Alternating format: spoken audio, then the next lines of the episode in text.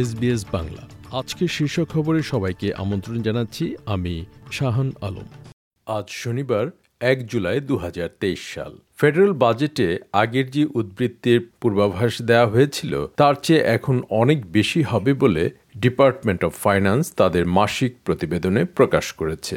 মে মাসের আগে গত বারো মাসে অন্তর্নিহিত নগদ ব্যালেন্স ছিল ১৯ বিলিয়ন ডলার, যা গত ফেডারেল বাজেটে দু হাজার বাইশ তেইশ আর্থিক বছরে পূর্বাভাস দেয়া চার দশমিক দুই বিলিয়ন ডলারের উদ্বৃত্তের অনেক বেশি।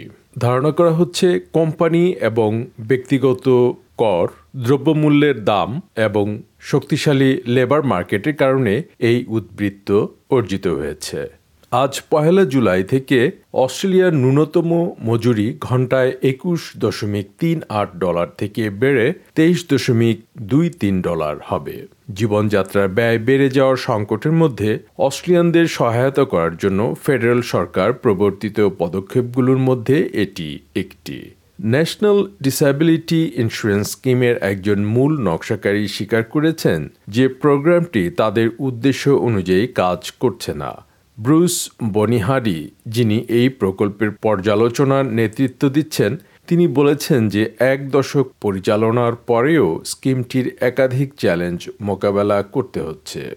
নতুন আর্থিক বছর শুরু হওয়ার সাথে সাথে অস্ট্রেলিয়ার জীবনযাত্রার সংকট মোকাবেলায় দুটি সরকারি ভর্তুকি শুরু হয়েছে। এর মধ্যে রয়েছে পাঁচশো ডলার পর্যন্ত বিদ্যুৎ বিল কমাতে স্টেট এবং ফেডারেল সরকারের দেওয়া পেমেন্টের জন্য তিন বিলিয়ন ডলারের প্যাকেজ।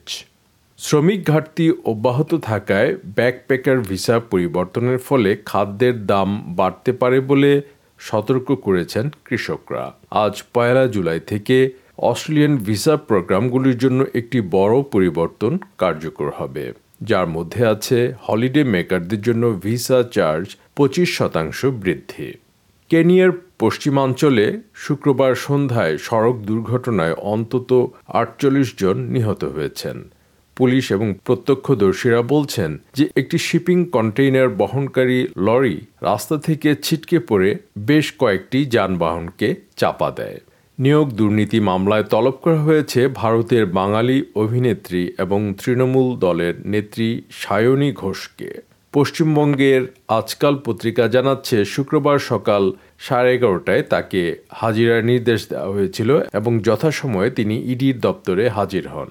গত কয়েক মাস ধরে রাজ্যের নিয়োগ দুর্নীতি মামলায় বহু ব্যক্তিকে তলব বা জিজ্ঞাসাবাদ করেছে কেন্দ্রীয় তদন্তকারী সংস্থা। যার প্রক্রিয়াতেই উঠে এসেছে সায়নের নাম। লর্ডস টেস্টে ইংল্যান্ডকে প্রথম ইনিংসে তিনশো পঁচিশ রানে গুটিয়ে দিয়ে অস্ট্রেলিয়া দ্বিতীয় ইনিংসে দুই উইকেটে তুলেছে একশো ত্রিশ রান। দুই ইনিংস মিলিয়ে অস্ট্রেলিয়া এখন দুশো একুশ রানে এগিয়ে আছে। এর আগের প্রথম ইনিংসে অস্ট্রেলিয়া করেছিল চারশো ষোলো রান। ছয় রান নিয়ে ব্যাট করছেন প্রথম ইনিংসের সেঞ্চুরিয়ান স্টিভ স্মিথ। এবং উসমান খাজা আছেন অপরাজিত আটান্ন রান নিয়ে।